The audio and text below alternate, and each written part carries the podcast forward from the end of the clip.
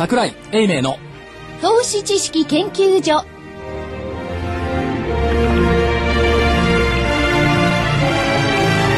皆さんこんにちは。こんにちは。この時間は桜井英明の投資知識研究所です、えー、桜井英明所長は今日は出張ということで、はい。えー、反応の方にね、出かけております。公園後ほどちょっとあのいや今もう繋がってるんで。よろしいですか、はい。はい所長桜井所長。こんにちは。こんにちは。入ってます？入ってますよ。あ、聞こえます？聞こえてますよ。はい、埼玉県の反応におります。あ、埼玉県の反応、あの、新宿からね、西武線で、はいいいとこですよね。あのねの、街、反応。いや、やっぱりね、あの、関東地方が平地ということがよくわかりました。わああ。天覧山があるでしょ。かんないわかんない。それはわかんない。天覧山ってお酒もあるんです。あ、そうですか。詳しいですね、隊長、はいで、ああちらの方のー今日はね、そちらの方で、えええー講演会でね、えー、武蔵証券さんのはい反応支店はい。ですね。皆さんたくさんおいでになってらっしゃいますか？そう、なんかあの、今ね、これあのー、支店でやってんですけど、はい。あのー、営業の人の席に座ってるから、はい何十年か前思い出した感じ？あ懐かしい。うん、懐かしいっていうか、なんていうかね、ないい、いいっていい思いですよ。ね。で、日経平均どうだったんですか？はい、えー今日の日経平均の大引けです。150円29銭高の8668円86銭。150円29銭高の8668円86銭というふうになりました。珍しい数字ですね、これ。何か語呂合わせ、ね 所長。出てくると思いますよ。8668はちょっと難しいでしょ。86686、86ですよ。ハローですか？ハローでしょ、まず。まあ、ハローはいいんですけど、け結論はだから先週見通した加減よりも40円したって話でしょ？はい。はい。そうです。そういうことですよね。そうです。ええ、だから見通しが間違ったということですよね。はい、そうです。ね。ええ、だから今日のあれみたいで、ハロー、ローヤリー入ろうなんて。誰がどうやじゃないいや、いやダメですかそれは必要ないですか？所長にローヤリー入っていや、まあの、前科はないもんですから入りませんけど、た。いだかやそうですね。はいら、牢屋に入ってもらいたいのはギリシャでしょうよ。うん、そうですね。いや、このギリシャどうなんでしょうかね。だからギリシャ、えっ、とね、えーニューヨークのメタルのね、金とか非鉄やってる人たちの、はい、間の、け昨日の夜回ってた話でですね、はい。で、彼ら何考えてるかっていうと、ギリシャのデフォルトはもう織り込んでると。うん。で、デフォルした、デフォルトした後の他の国へ、あるいはユーロへの影響についてまだ写真がかけてない。で、それで悩んでるってことですよね。で今回おかしいのは、えーっと、ヨーロッパの財務省中央銀行総裁会議、金曜日にやるんですよ。そうですね。通月曜日にやる。そうですね。しかもガイトナーさんも言っちゃうんですよ。えそうですね。ということは、ななんか予定してるんですかと。で、IMF の総会が来週ありますでしょはい。そうすると、ちょうど3年前のリーマン9月15日、まあ、そういうタイミングにも来てるんで、ちょっと嫌な感じはしてはいますよね。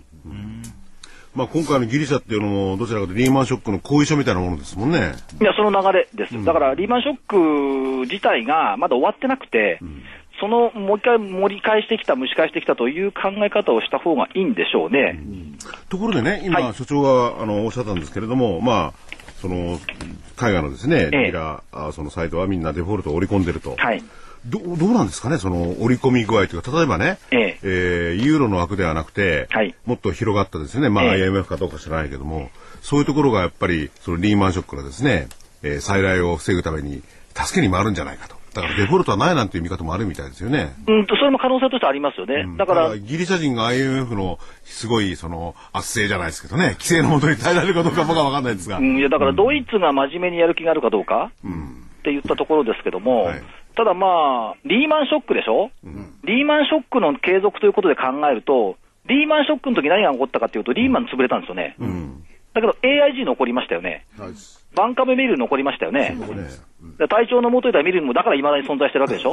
ええ、あの、名前はですね。ええはい。ということは、ギリシャって GDP 塊いくらぐらいか覚えてます？え？突然、さん30兆ぐらいでしたっけ？その通り。その通り20 25兆円なんですけどで、すよね。25兆円の GDP って日本でいうと神奈川県と一緒なんですよ。で、ギリシャ国債が大変だって言ってますけども、ギリシャ国債の発行残高って30兆円なんですよ。うん。だこれ、まあ確かにね、持ってるのはほとんどヨーロッパ中央銀行と、それからフランス、イギリスの銀行等なんですよね。んあ、ごめんなさい、ドイツ。ドイツで。で、イギリス、アメリカほとんど持ってない。うん。ということは、影響としては、実はイタリア、スペインに行くと大きいですけども、ギリシャそのものに関してはそんな大きくない。で、もう一つ思い出してほしいのは、ポルトガルってどこ行っちゃったんですか？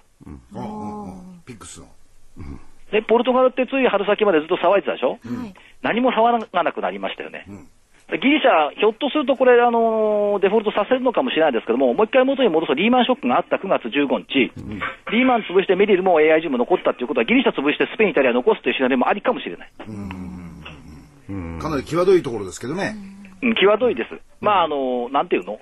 あの、綱渡りって感じですか、でもユーロも資金的には結構潤沢に持ってますもんね。持ってます。で、あとは、で、一番困るの ECB なんですよ。うんうん。ECB 困るんだからなんかしなきゃいけないでしょって発想できますよね。だけどあれ、これでギリシャの問題が、あのさっき所長がおっしゃったように、ええこれのマイナス部分を補えるようなオペレーションを銀行にしておかなきゃいかんと。ギリシャのねなんだり、そうそうそう、ええそれをしておかなきゃいけないよっていうふうなことが、今多分次に取られる政策でしょうね。でだと思いますけどね。ね。うん。それから、準備をするのにちょっと時間がかかってるんですかね。いや、まだ2年かかるって、2年かかる。多分。ああ。ということは、早急に起こると、要するに3ヶ月ごとにギリシャショックってのが起きてるんだから、また今回収まったとしてもまた3ヶ月後に出てくるわけです。なるほど、なるほど、なるほど。うん。だから日常茶飯事の一環のギリシャという見方をした方が多分いいんじゃいや、逆に言えば、ここでギリシャ潰してくれるんだったら悪材料で尽くしが一部出てきて、んいやこの何、マーケットに対等している暗雲、黒い雲、んこれが消えるのかもしれない。なるほど。うん。まあその時には結構ダメージは大きいですよね、いろんなね。っていうか、あの、ここまでみんなが言ってて、それで結論で出てきた、出てくれば、それ以上悪いもん出てこないよねっていうことでの悪材料で尽くしかになるのかもしれないですよね。それより、はいリーマンショックということでいくと、ちょうど丸3年経ちましたけども、ですね。ニューヨークダウってリーマンショックの時より高いと思います、安いと思います？えーっと、ニューヨークダウちょっと安い。高いでしょ。え、見解分かれましたね。え、ちょっと安いんですよ。え安いですか、うん。えっ、と、9月の12日が1万1421、2008年。で、昨日が1万1246。1.5%だけ安い。はい。あ、昨日ね。はい。ナスダックはどうでしょうか？ナスダックはプラスでしょ。これがね、信じられないですけど、ナスダックって2008年9月で2261なんですよ。うん。昨日2572でしょ。はいはい。13.8%上回ってる。うんから、あと10年国債アメリカのはい。3.72%だったのが1.98%。3.72%。3.72%。懐かしいですね。その利回りは。いや、もっと懐かしいの、円相場、ドル円、107円90銭から108円。あ今76円台です。うん。から、原油、うん。101ドル。今88ドル。あ。はい。はい。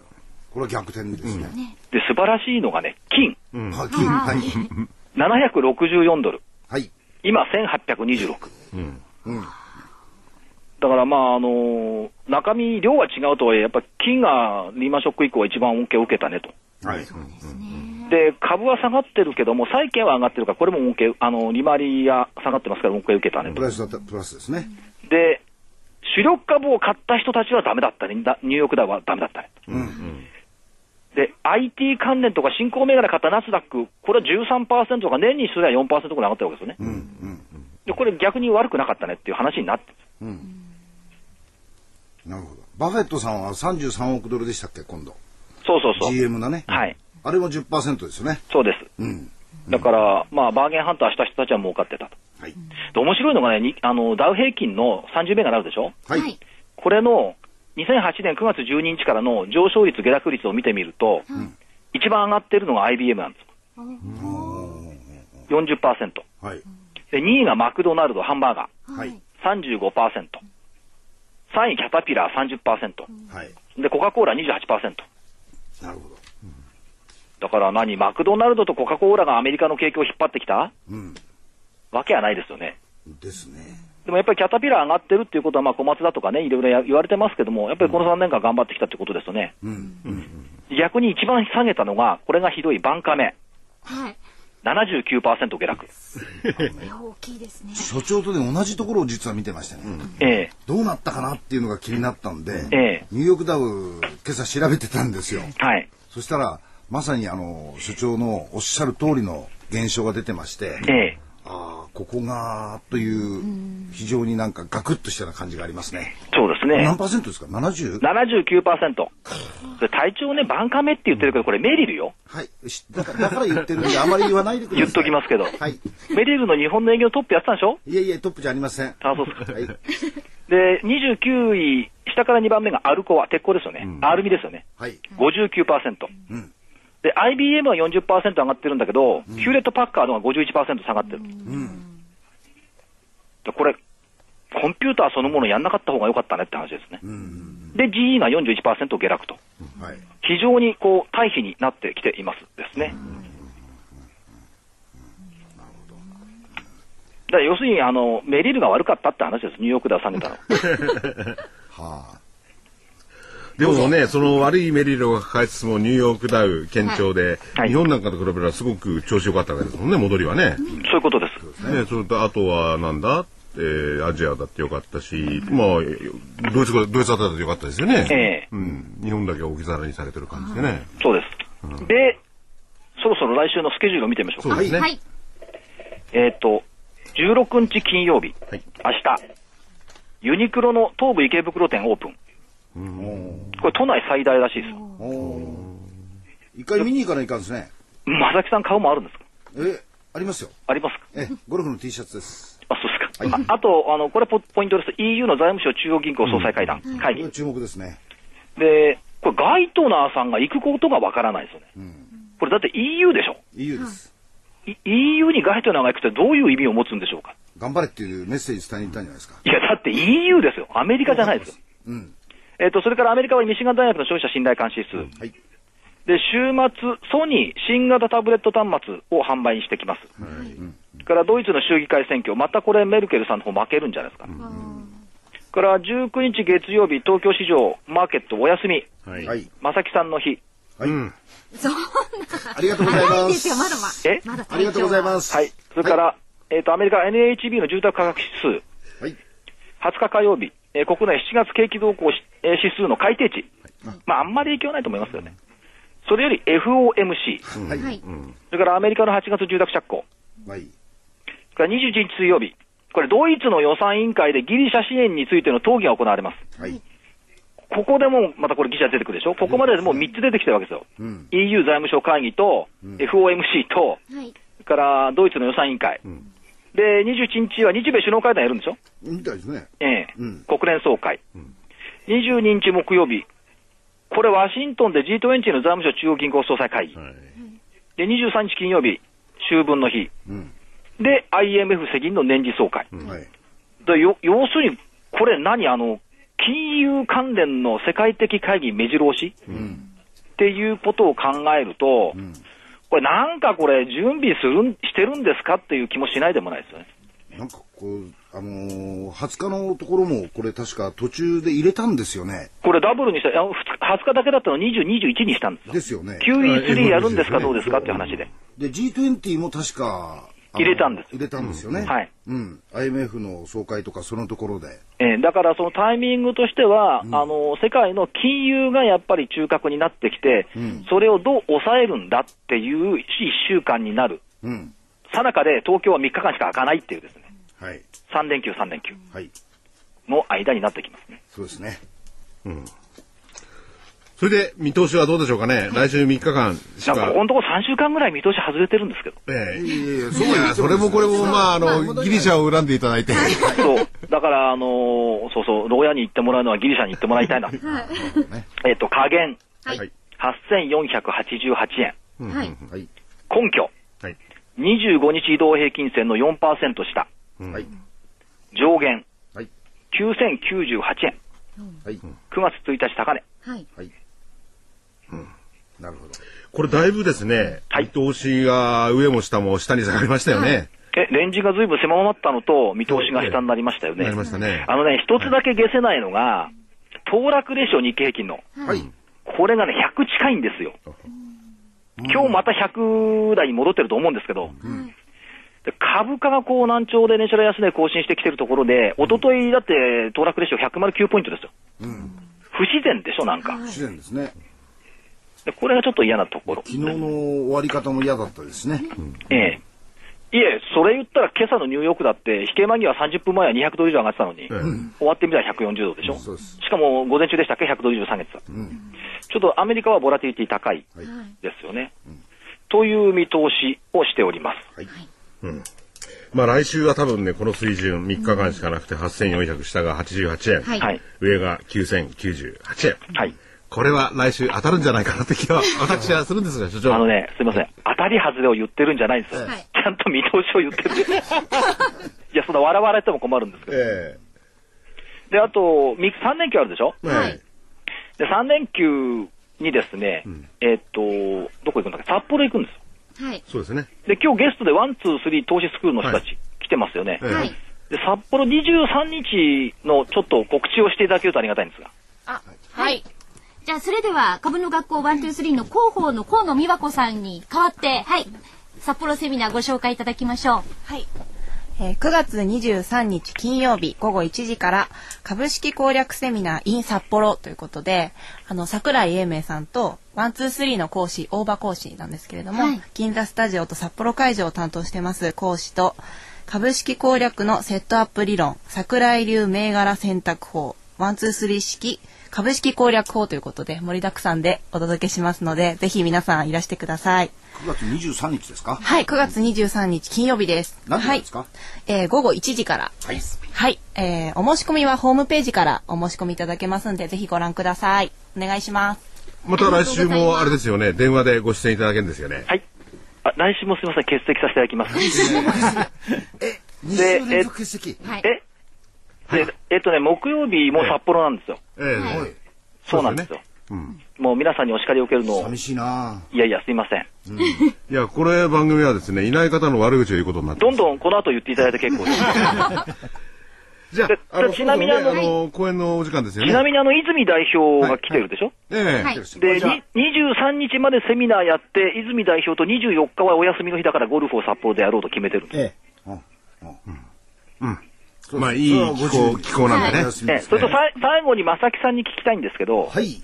今あの恒例のバンカメメリルの大規模セミナーやってますよねやって。らっしゃいますね。これ毎年何百人単位で来てますよね。ええ、そうですね。で、昔取った絹塚で伺いたいんですが、やっぱり海外のヘッジファンドの連中とかたくさん来るんですか、これ？あのー必ずしもそうとは言えないと思います。ええ国内の機関投資家さんを中心に、はいえーお呼びしてると思いますので、ええ海外から大勢の人たちが参加をしているということはあまりないのではないかと。あの、最近出てませんので、えええーこれは推測でございます。当時はあまりなかったと。はい。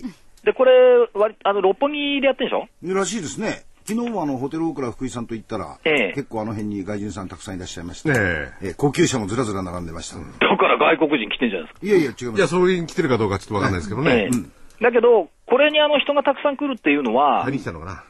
違う違う、そうだって、こっから売ってやろうと思って来ないでしょ。可能性ありますね。だから、どっかで、どっかでっていうか、下げ止まりどこよ、どっかで買ってやろうというふうな人たちが多いから来るわけでしょ。うん。えっと、あと、一つには、あの、見てみ、見ておきたいという。今更東京ですかうん、その震災後の、ええあの、実態を見ておきたいということ、これはあると思いますよ。いや、だって実態見るで東京見たって何の実態もわかんないじゃ。うんん、だから逆でも経済の実態っていうのは移ってくるじゃないですか。はい。うん。そういうものをやっぱり見ておきたいという、あるいはインタビューとかね、ええ。あの、実際に、あの、機関投資家とのインタビューとか、個別に経営者に会うとか、はいそういうものに、えー合わせてきてるんじゃないかなという気はしますね。だけど外人さんは。だけど、東証アローズに明かりが高々とついてですよ。うん。地下鉄の電気も明るくなりましたし、そうでなりましすたねね。なんだ日本は電気ちゃんとあるじゃないって見たら、帰ったらどう、どう反応するんでしょう？そうです。ラジオ日経さんもエレベーター2台動き出しました。ええはいコンビニに物はちゃんと並んでいるぜと。はい。と、評評価としては悪くはないですよね。と思いますね。ええうん。効力は強いと。ということは、このタイムラグが多少あって戻ってくる、はい。ということですか？だと思いますけども。なるほど。そう、あるいはそう願ってますね。あともう一つ、あの、元外資系の方に伺いたいんですが、彼ら為替が円高になると思えば株買いますよね、日本株。買いますね。で、円安になると思えば株売りますよね。えー、だけど現状のポジションから見たらそんなに大きなポジション変化はさせないと思いますさせてないはい。あんまりその影響は考えなくていいとと思います。いうところです。はい。特にあの、フューチャーとかそういうものがありますので、ええそちらの方で手は打ってくると思いますから、なるほどこれが直接為替に影響してくるとはちょっと考えにくいと思います。為替を見て取引をするかどうかっていう。そうですね。そちらの方はあるかもしれません。はい。なるほど。はい。ということは、まあ、あとはあれですね、あの、週末3日間の間の、まあ、わた私たちの関係ない海外でのこの会合、談合に、すべては委ねられているとと思います。いうことですね。わ、はい。かりました。あまりにも問題がでかすぎると思いますので。え、はいだってこれひどいですよ。だって僕たち何にも悪くないじゃんって言ってて、悪いのヨーロッパとアメリカでしょ。もね、所長、はいこのみ、あの、来週ね、ええいろいろ金融会合があるじゃん。ちょっとごめんなさい、あの長くなっちゃって。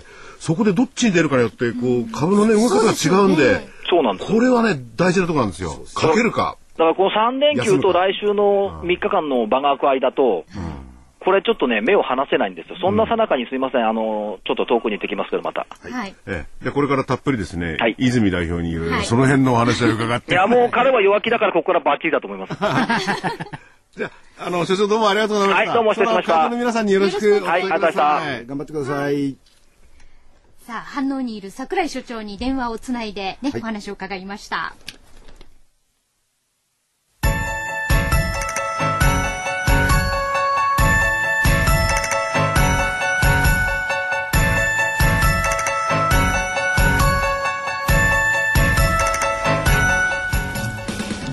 活動的なあなたの応援サプリ。サプリ生活のグルコサミンコンドロイチン。サプリ生活のグルコサミンコンドロイチンは、年を取ると少なくなりがちなグルコサミンとコンドロイチンを無理なく補います。階段の上り下りや立ったり座ったりが気になる方や、お散歩、スポーツを楽しみたい方におすすめです。サプリ生活のグルコサミンコンドロイチンは、グルコサミンの含有量が10粒あたり 1600mg、コンドロイチンが 300mg と豊富で、さらに天然の有機体硫黄成分の一つ、MSM も含んでいます。価格もラジオ日経特価でとってもお得です。300粒の1ヶ月分1本が3980円。3ヶ月分3本セットが、なんとラジオ日経特価、1800円。1800円。さらにお得な6本セットも、同じくラジオ日経特価で、18,000円。18,000円です。6本セットですと、1日あたり100円です。いずれもお届けには送料700円がかかります。ラジオ日経だけが特別価格でお届けするサプリ生活のグルコサミンコンドロイチン。お求めはラジオ日経事業部03-3583-8300 03-3583-8300まで。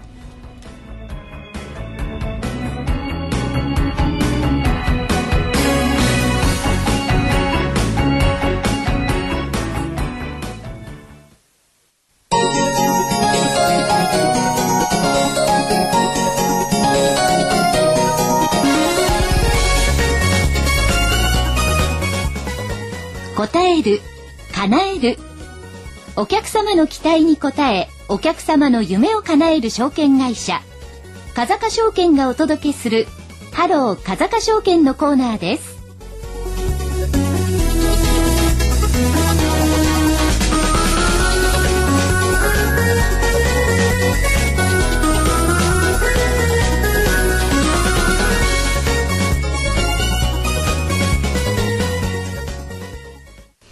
今週は風賀証券のコールセンター、センター長の立博文さんにまずお話を伺いたいと思います。こんにちは。あ、こんにちは。武さんこんにちはあ、立です。こんにちは。お世話になります。これあの、電話で兜町の風賀証券さんのコールセンターにつないでるんですけども、風賀証券さんのコールセンターさん、そ女性ばっかりですか、ほとんど？ほとんど女性ですね。じゃあ、はいたてさん一人だけ？え、私の他に2名、えーいますけれども、ええー40人近く入り口、男性は3人だけです。これ、馬中とかは電話鳴りっぱなしなんでしょ？え、そうですね。基本的にはもう電話を受けっぱなしという形ですね。はいはい。これ、取れなくなったりしたら、これ、電話順番待ちになるんですか？えそうなりますね。できるだけはお客さんをお待たせしないようにですね、はい。えーそれこそあの女性陣ばかりでなく、ええ。まあ、混み合っているところは私どもも電話を取ってですね、はい。えー対応しているという形なんですけども、本当に混み合ってくると、どうしてもお待たせするということもございますね。でちなみにそのコールセンター東京兜町にありますけども、はい。やっぱり全国から結構電話かかってくるんですか？えそうですね、あのテリトリーというのは特にございませんので、はい。北は北海道から南は沖縄まで、ええ。あお客様いらっしゃいます。はい。じゃあ、あれですね、あの、日本全国その場にいて全部わかる？え雰囲気がそういうことになりますね。えただ、お電話だけですので、はいえーまあ、どこのお客様っていうのは、あの、お声聞いただけではちょっとわからないですけれどもど、ただ方言で、あ、これはあの、関西の方だな、ですとか、ええ九州の方だとか、あの、割とわかることもございます。なるほど。そうすると、あの、日本全国方言事情には強くなりますね。ねあそうですね、なんとなく考え、えなんとなくわかるようになってまいりますね。舘さんそのものはどちらのご出身なんですあか私はあの、東北の出身です。ああ、あ、地震は大丈夫でした？え、まあちょっと影響あったみたいですね。なるほど。はい。そうするとあれですよ、あの、東北なまりなんか聞くと結構懐かしくなりません、あそうですね、えあのお客様で、えー時々はそちらの方と、同郷の方とお話しすることもございますので、えーついあの方言が出てしまったりということもありますね。はい、なるほど。仕事以外の話もこうしちゃったりするんですか？あそ、あそこの店はどうだったとか。あそうですね、あまりあのコールセンターですので、個人的なお話はしないんですかね。はい それはそうですね。そういえばその、コールセンターにいる皆さん、女性の方ですね。ええあの、ご出身はそれぞれ、えー日本全国散らばそれともやっぱり東京地方が多いんですか？えーっと、やっぱりあの近い人がほとんどですね。ええはい。それはそうですよ。だって兜町に通える距離にいるんですよ。うん、でもご出身はね。ご出身はね、でもわかんないですよね。うん。あの、コールセンターのえプロの女性にもちょっと登場してもらってもよろしいですかね？あそうですね、ええ。そうしましたら、先日、そちらにお邪魔しましたですね、はい。えー安永というものが今、控えておりますので、はい、はい。えあの兜町界隈のことでしたら、あのー 彼女に聞いていただければと思います。はい。え今、変わりますので、はい、こんにちは。笠岡証券コールセンター安永でございます。こんにちは、お世話になります。こんにちは。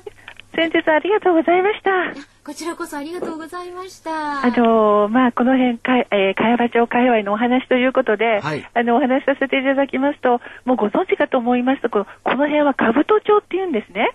それを兜町って言いますよ。そうなんです茅場町じゃないです。そう兜なん町ですよ。兜町なんですよね。はいそうしますと、あのーお客様方が、茅場町なのに兜町なのってよくお問い合わせいただくんですよ。ええ駅名とええ地名が。そうあのね、あそこちょっと風香さんの本店の道を挟んで、永代通りの向こうは茅場町なのよ。ええええ駅のある方、あの地下鉄そうのですね。そう。で、え、まあ、鳥城の方ね。はいえ風香さんのコールセンターがあるところは兜町なのよ。え、さようでございます。そういたしますと、まあ、兜町と言いますと、まあ、あの、来年 NHK の大河ドラマ、はいこちらが平の清盛ですよね。えええそうすると、まあ、こちらの、あの、兜を、はいあの、正門の兜を埋めて、まあ、塚にしたということで、兜町という名前がついてるんですけれども、ええまたこの辺とかが注目されるのかなと思って楽しみにしております。じゃあ全国津々浦々から兜町に、まあ、兜神社もありますし、えええー観光に来られる方が増えるかもしれない。そうですよね。ですから、やはり、あの、こういった、あと、もちろん、とあの、東東証ですね。ええ東京証券取引所。まあ、ここも、あの、観光の一つの名所となっておりますので、いもし、まあ、この、あの、ラジオをお聞きの皆様方が、一回見てみたいなと、よくあの、くるくるくるくる回って綺麗ですよね。ですねあ。の、まあ、お越しの説には、ぜひ私とも、あの、コールセンターにも、あの、足を運んでいただきまして、ぜひご挨拶させていただきたいと思いますので、あはい。どうですか？兜町にまあ朝からずっと夕方ぐらいまでおられるんでしょうけども、はいお昼なんかはやっぱり外行ったりするんですか？はい。あの、まあもちろんこの中でもいただくんですけれども、はいまあこの辺はあの、グルメの町、茅場町でございますので。本当ですか？あの、変なんですよ、か兜町って。はいなぜか焼き鳥屋さんが多いんですよ。そうなんですよ。わかんない、理由はわかんないですよ。、はちょっとあの、ご存知だと思いますよ。やはり場が引けて、ええ昔おじさま方が、はいもう、もう3時過ぎから、もう今日も良かったね、今日も揚げ相場だったねってことで、飲んでらっしゃったんではない、お客様も含めて飲んでらっしゃったんではないでしょうか。まあそうだと思うんですよね。ええだだったらステーキハウスとかあってもいいじゃないですか。みんな焼き鳥屋さんになってやっ。ぱり立って食べられるのがいいんですよ。なるほど。もう夜っていう感じなんいや、で、一日中立ち仕事でしょだから立つのに慣れてて。なるほど。はいあ、バタチさんだから座れない。立ちながら、ああ、なるほど。焼き鳥を食べて。ァーストフードですね。まあまあ、お寿司だって天ぷらだって元を正せばそこの永代橋のあたりであのファーストフードで売ってたんですからね。そうですよね。はい。で、あとラーメンも有名ですね、この辺。本当ですか？みたいな。本当ですか？ラーメン、あ、ラーメン、まあ、美味しいところね、ありますしね。ええ。今初めて聞きました。本当ですか、あの、ええ。ええ。まあ、あの、グルメの街、茅場町といたしましては、ラーメンも、あの、焼き鳥も、天ぷらも、あの、あと、唐揚げとか有名、まあ、鶏手重なるんです。唐揚げも有名ですよね。ええまあ、あと、あの、相場のいい時は、あの、もう、うなぎを食べて、相場が悪い時はお蕎麦を食べてっていうね、そういうジンクスなる街 ですからね本当です。ね、はい本当ですね。はい。ですので、ぜひ、あの、美味しいお昼もございますので、皆様お越しくださいませ。わかりました。はい。今日どうもありがとうございましたとんで。もございません。ありがとうございましたあ。りがとうございました。失礼いたします。ごめんください。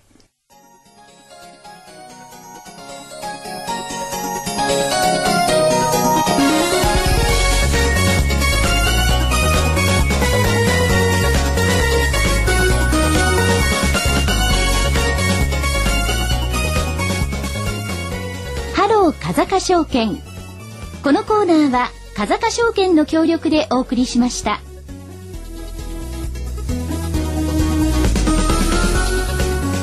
さあ、それでは今日のゲスト、株の学校123の代表、泉元樹さん、そして講師の酒井智明さんにお越しいただいております。よろしくお願いします。こんにちは。えー先ほど私が引っかかったのはですね、えーなんか所長がですね、超弱気とかなんとかっていうふうに、そうですね。ね、はい泉さんコメントされてましたよね。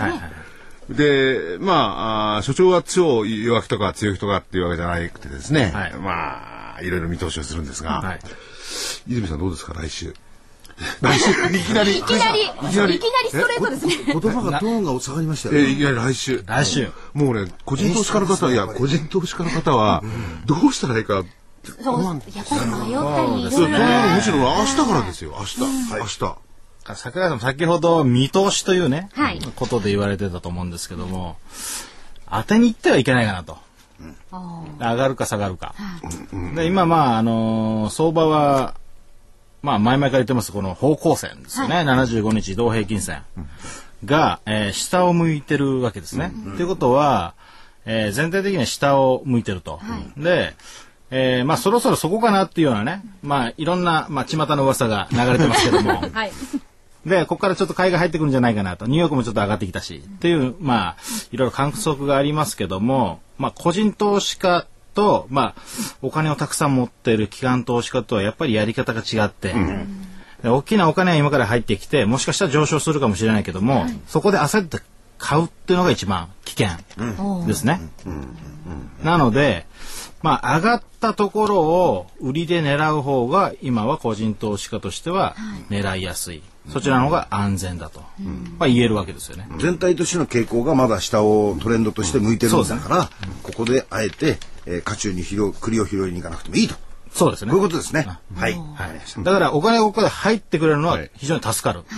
だからあのスケジュール的にもいろんなあの金融の関係のスケジュールが出てきて、そこでお金が入ってきて、で、まあ、えー来週再来週とあまりトレードできない状態のところは、まあやらない方がいいんじゃないかなと。もし分かんないであれば。いや、でもね、それは海外の国際的なね、会議があって、その一言一言で、ガーンと落ちるか、あるいはバーンと上がるかってことになるじゃないですか。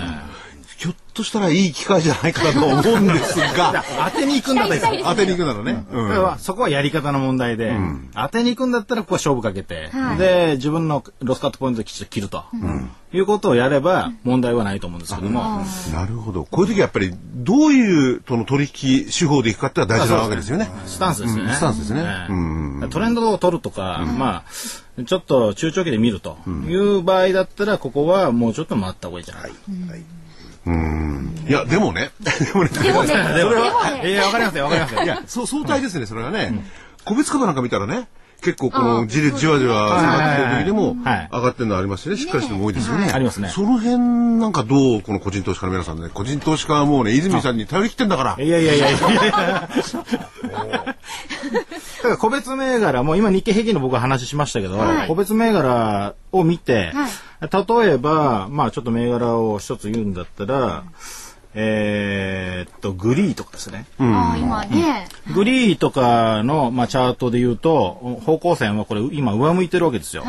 で、えっ、と、株価は一旦上昇して、今下降に入ってるんですけども、方向線まで戻ってくる、はい。まあ性質がありますんでね、で戻ってきたところを狙うっていうのは非常にいいかもしれないですね。その方向線の、あの、戻ってくるところってどの辺の水準なんですか？えーっと値段で言うと2000円ちょっと上ぐらい。でそこまで落ちてくればの話。あ、いや、むろむろむです。でここからまた上がっていくんだったらちょっと手を出せないんですけど、まあ、そこをまあえーっと狙うと、まあ、獲物が近づいてきたら狙うと、一つはケース、ケースとしてね。そうですね、はい。まあ、それとはちょっと、まあ、自分からはあんまり積極的にいかないで、近づいてきたら狙うパターンですね。街ですな。だから育てるっていう感覚を捨てないといけないですよね、いやいや、それ具体的にどどういうふうに解釈してるんですか、育てやっぱ農耕民族なんで、あの種からまいて大きく育てるっていうのが、まあ、まあ日本式っていうか、はい。株の考え方みたいなところありますけども、やっぱりこう欧米に行くと目の前にいる獲物を狙って、で取ったら違う場所に移動していく、こうい。う、まあ、スタンスなん。ですよね。狩猟民族狩猟民族なんで。なので、まあ、株ってやっぱり、まあ、東証でもね、えーたくさんの銘柄がありますんで、一つにこだわるよりも、えーいろんな、まあ、銘柄を渡り歩いた方がいいと。なるほど。でそれは、はやっぱり一番の、まあ、根本的な問題は、えー自分の資産ですよね。が、大量にはないですよね、個人投資家なんで。はい。ということは、えー銘柄を回していかないとなかなか利益につながっていかないと、まあ、1銘柄にねずっと入れっぱなしでは、それが育たなかった時は、はい。全部塩漬けになってしまうわけですよね。そうですね。なるほど。だとなってくると、その、泉さんはですね、まあ、チャートの専門家で、はい。チャートからいろいろ株を見ていくわけですよね。まあ、そういう取引の仕方の方には、チャートはいいわけですよね。そうですね。要するに、あの、個別銘柄にね、私はこれは恋しちゃったとか、惚れたとか、あんたってこうやっているよりも、チャートで見れば一目瞭然ですよね。だからね、セパレートしてやっぱ考えないといけないのは、銘柄選択とトレードはこう別にしないといけないですよね。でやっぱ株で面白いってやっぱ銘柄選択じゃないですか。そう、そうですよね。まあそのね、銘柄にいろんなストーリーがあったり、まあ自分の思い入れもあったりするわけで、で選んだと。選んだら一切その情報は一回一度、まあちょっと箱の中に入れて、で、えーテクニカルチャートでトレードすると。ここはもう感情入れないと。こう分け、分けちゃう。有機質と無機質にするわけですな。そうですね。確かに自分がね、いくら好きでも、自分が念じても、上がらない時は上がらないですもんね。そうなんですよね。紙だらかなんかでね、こう、はい買ったこれ、なんてやってね。結構ね、買った後に下がるじゃないですか。はい下がってからみんな材料探すんですよ。買う前にあんま、買う前にあんまりね、探さないです。あ。上がるそれが材料を探す。心理というものなんですね。だしあの所長もある程度そういうことはおっしゃる。そうですよね。うん。だから買う前にはい。きちっとよく調べなさいよ。そうなんですよね。会社にも行きなさいよっておっしゃるのはやっぱりその辺ですね。そうですね。そうですね。だからね、その、泉さんとね桜井所長ね、はい。あの、スタンスは、まあ見方はね、まるっきり逆かもしれないけど、仲いいんですよ。その辺のね、捉え方はね。セパレートしてます。セパレー あー昼間付き合う場合と夜付き合う。場合。ですね泉さんやっぱり。いや、でもなかなかそれ難しいですよねね。訓訓練が必要ですよね。そうですね。どうしてもこうチラチラやっぱ気になるからど。うしてもやっぱり当てにいっちゃうはい。のが、あの、まあ、それが面白いでも面白いんですけどね。うんただ、とりあえずその時はちょっと、おテクニカルを見てみましょうというのは僕の、まあ、スタンスですね。はい。そうか。それで、来週に関しては、上がったら売れ。そうですね。動き回るなってことですね。戻してからどこで売るかを考えた方がいいと思うんですよ。じゃあ明日買っといて、来週売るっていうのはそんな利益が、あ、ダメなんだ。上がるから、どっちもわかんないですもんね。そうなんですよね。そうなんだ。今だから、この話をもっと前に聞きたかったな。明日じゃ対応のしようがないんみんな忘れちゃうからどっかに残しとかないからですね。連休ですからねそう。なんですよね。本当こういう時は、で、今回のやつはね、日本だけじゃなくて、海外が開いてて、海外の相場が動くじゃないですか。それの影響がどう出てくるかっていうのがね、非常に怖いんですよ。で、こっちは3日しか対応できないし。で相場が日本は開いてないんで、その間もずっとオーバーナイトしてるわけですよね。で振り回されて、もうよ寄りついたらもう空つけて上行っちゃったとか下行っちゃったとかやられたらもうそれでそれでまあ塩漬けになるわけですよね。まあ、あれですね、あの、ここのところで週末で買おうとする人は、ある程度オーバーナイトも覚悟してそう、寝ずにやれると。いう人と、うん。ぜひね、僕とにかく現物だな。別に、もうそれ以上のことはちょっとやらない方がいいと思うな。ああそうですよね。そうですね。ある程度決められ、決めたね、あの、資金で、資金の量でね、うん。それでやることでしょうね。あとはどこで逃げるかをまずは考えロスカットからか買う、はい買うんであれば、はいはいはい。買うんであればね。まあ買う買い盛りも一緒ですけどね、はい。まあ、それがちゃんとできれば信用だろうなんだからいいはずなんですよね。ロスカットがうまくできればね。そうです。だその方法も泉さんあたりはチャートでこう見てやるわけですよね、方法っていうかね。でこれい一つ言っておきたいんですけど、なぜチャートを使うかっていう、まあ、最大のポイントは、えーっと明確になるからです、値段が、どこで買ってどこで売るんだっていうのを明確に出せる、情報の場合はなかなかそれを出すのは難しいじゃないですか、判断する。そうですね。だからテクニカルをトレードで使うっていうのが、まあ、根本の、あの、考え方ですね。それでですね、実はその泉さんの DVD。はい。はい。タイトルがすごいですね。株で儲けたいなら情報や材料を追うのは今すぐやめなさい。そうだ。儲けたければこのテクニカル分析を使え。ニュートレード戦略のテクニカル手法と具体的応用という。ね、なんか難しい、あれです、タイトルですね。これを、これを、これを買っておけば、はい忘れた頃にもう一回見りゃいいわけ。そうですね。DVD を。あの本当にねあの泉さんに、えーいつ来月来週、えー、27日に発売なんですけれども。はい。ね。はい、月であ曜のあ要するに何回かシリーズにしてこのチャートの基礎ですとかですね、その取り組みの仕方、まあ、もちろん泉さん123株の学校123ですねそういうのを生徒さんに教えてるんですけれども、はい。まあそれは行けばですねあのもっといいことをいろいろ教えていただけるかどうか。ででも DVD でもそれと劣らない内容をですね皆様にお届けできて、でなおかつ皆様がですね、えー投資生活良くなればね、はい。そうですね。で特にこれからはねこう泉さんのさっきおっしゃってたような戦略で臨まないと難しいことになるかもしれないですよね。はい。だからこの中では、もう原理原則、はい。根本論をちょっとお話ししようかなと思ってます。DVD はい。具体的にはあの河野さんに広報のはい河野さんに再び登で場してい河野さんもただきまして実はあのー DVD でご出演するんですよ。させられてるんですよ。美人広報ですから、はいあ、いえいえいえ、とんでもないです。あの、アシスタント。あの、絶対に来ますんでね。はいあの、否定入るんで。はい。はいあのじゃあかいつまんだ内容の方すみません。はいはいお願いしますありがとうございます。まあ、あの、情報や材料はいらないということで、はいあの、本当に完全なるテクニカル分析ですね。で、あの、ワンツースリー代表の泉さんが、まあ、あの、いろんな、いろんなこう指標をやり尽くした上でたどり着いたシンプルなルールということで、まあ、そのシンプルなルールの具体的な、まあ、どこで買ってどこで売るのかなんていうちょっと具体的なところも、あの DVD ではたっぷりお話しさせていただくので、お願いします。ポイントがね、はい、出てきますんで、まあぜひあの皆さんご覧になってほしいなと思っておりますんで、よろしくお願いします。そうですね。で、テクニカル、ル、テクニカルいろんな手法があって、はい。それははい。例えば、い泉さん流とかありますよね。はい。その見方とかそういうのもね、はい。全部教えていただけるんで、非常に、えー価格的にはです。価格はいくらでしたっけ？はい、価格の方はですね、えー、9450円、それに送料700円をいただきます。えー合計で1万150円、発売が9月27日火曜日になります。はい、えーお申し込みの方もよろしいでしょうか、電話番号はラジオ日経の事業部までお願いいたします。03-3583-8300 03-3583-8300番です。9月27日火曜日発売。えー価格の方は、えー、9450円。プラス送料700円。1万150円となります。まあ、あのね、えーそれで、えー、全てのノウハウをです、手に入れていただいて、はい。まあ、えー来週ではなくて、その連休明けになるんですが、連休明けてからもやっぱり、えー非常に難しい相場続きますよね。そうですね。だから難しい相場の時には多分なんか指針が必要なんですよね。投資をするあおっしゃるとりですね。うん。その指針に、えーなって、えーもらえるような DVD をですね、はい。作作ろうということになりましてね。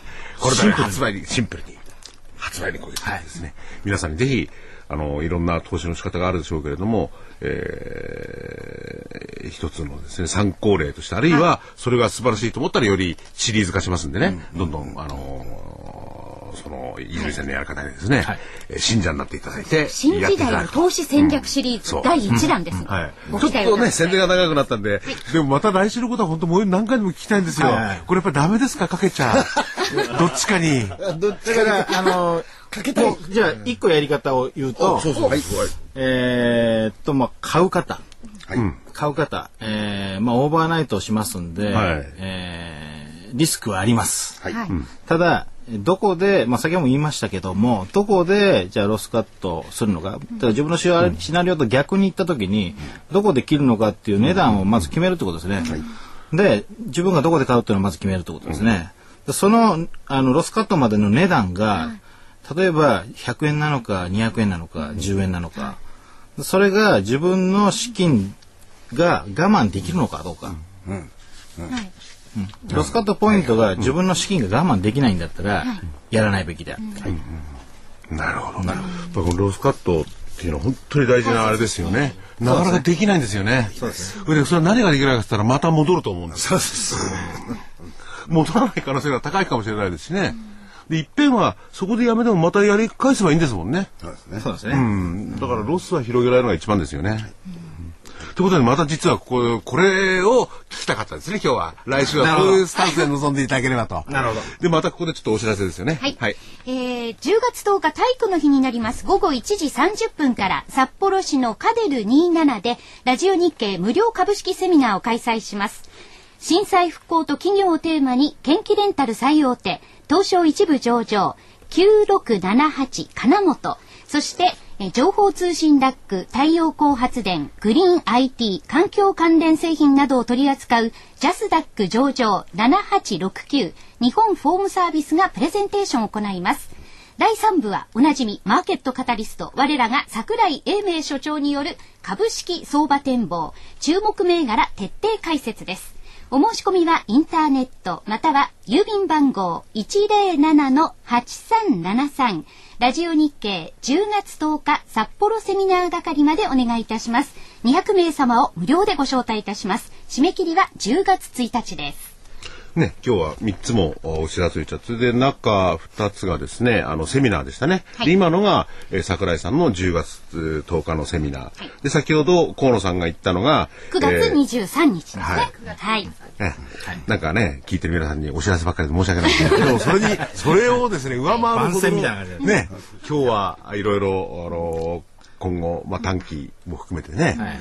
えー投資の仕方、望み方、泉さんにね、お話しいただいて、これは今日いいや勉強したな、僕は。あの難しい時期だけにね、ええ。うん。そうですね。こういう基本的なものをやっぱり活用できるというのはいいんじゃないですかね。そうですよね。まあ基本的なところね、まあ別に、えー先ほどいないと悪口を言うなんて言ってましたけどね、はい。別に泉さんを褒めたからといって 所長の悪口を言ってることにならない。ですよね所長は今反応でまるっきり違うこと言ってたりなんかして。それにしてもねやっぱり難しいしね本当個人投資家の皆さんはちょっとこうね不安というかね。まあそう年がら年中あるような、あの大きなテーマじゃないですからね、今回のテーマが、うん、非常に大きなテーマだけに、まああまり、えー積極的にポジション取りに行くところではないでしょうね。そうですね。はい。その辺をね常に動いてなきゃなんないってわけじゃないですしね株っていうのはね,、そうです。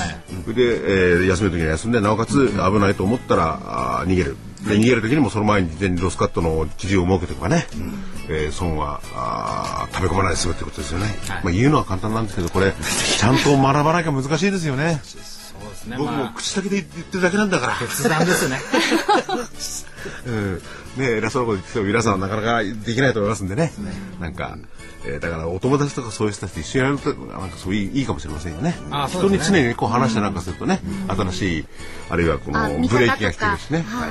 うん。そうねそのこの番組がそういう核になればと思いますんであなるほど。ね。もうそろそろはい。はい、い。や今週も、えーお別れの時間がね、えー近づいてまいりました。今週はスタジオからは正木隊長と、えー福井主任研究員と、そして私加藤真理子でお送りしました、えー株の学校ワンツースリー代表の泉元樹さん。広報の河野美和子さん、えー、酒井さんお話ちょっと伺えなかったんですが、ありがとうございました。